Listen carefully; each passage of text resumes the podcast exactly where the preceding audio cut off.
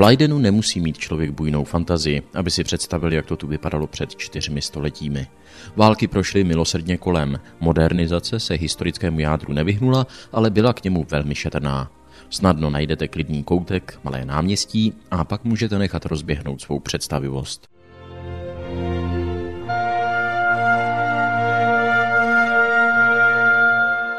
Leiden had been um, uh, besieged by the Spanish in 1574. Leiden byl neúspěšně obléhán Španěli v roce 1574.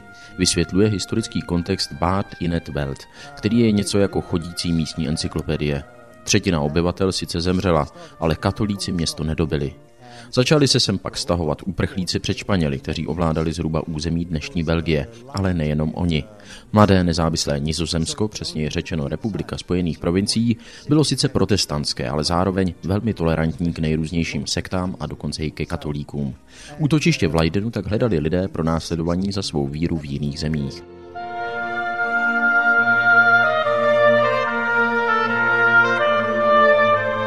It was a city teeming with life.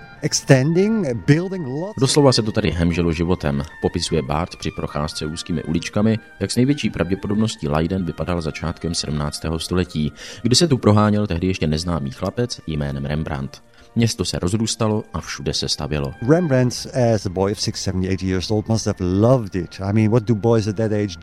Rembrandtovi jako šesti nebo sedmiletému klukovi se to muselo líbit. Všude byly hromady písku a kamení, čilý ruch, však víte, jací jsou kluci a tenkrát nad nimi moc velká kontrola nebyla, říká Bart a z mrazivé ulice vcházíme do Rembrandtova centra. U vítacího střediska, kde návštěvníci dychtiví znalostí o umělcově rodném městě najdou všechny potřebné úvodní informace. Bart si je jistý, že takových lidí v roce 400. výročí Rembrandtova narození přijede hodně.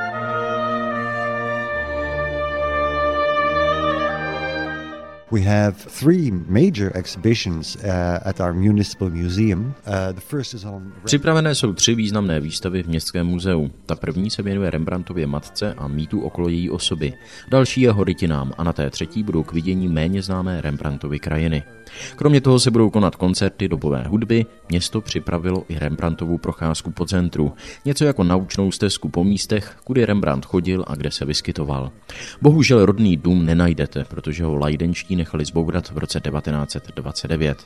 Akce budou vrcholit o víkendu kolem soboty 15. července, tedy v samotný den výročí malířova narození.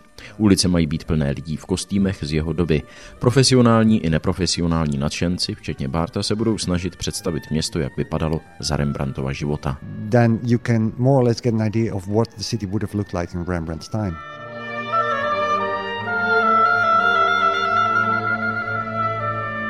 Hlavním smyslem není jen připomenout jeho význam pro světovou kulturu, ale bořit také některé zažité mýty.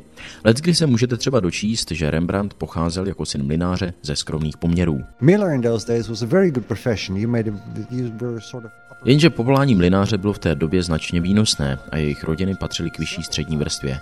Rembrandtův otec navíc vlastnil několik domů, které pronajímal a byl činný i v městské samozprávě. Mladý Rembrandt tak na tom vůbec nebyl špatně. Měl jen smůlu, že se narodil jako deváté z deseti dětí a neměl proto naději, že by po otci zdědil živnost. Kdyby ale chtěl, mohl získat velmi dobré univerzitní vzdělání, jenže ho lákala víc dráha malíře. Co je ale možná zajímavější, ono vlastně není až tak úplně jisté, jestli by se čtyřsté výročí Rembrandtova narození mělo slavit právě letos. There's very good reason to assume that it's 1607 that he was born. Existuje velmi dobrý důvod domnívat se, že se narodil až v roce 1607, uvádí Bart Inetveld. Rembrandt to sám uvedl v odacím listě a v jednom z dokumentů spojených s jeho pozdějším bankrotem, přičemž neměl důvod ke lhaní. Rok 1606 zmiňují jiné prameny a mohli se splést, dodává Bart. Když vidíme pozdvižené obočí, poznamenává, že na tom přesném datu přece nesejde.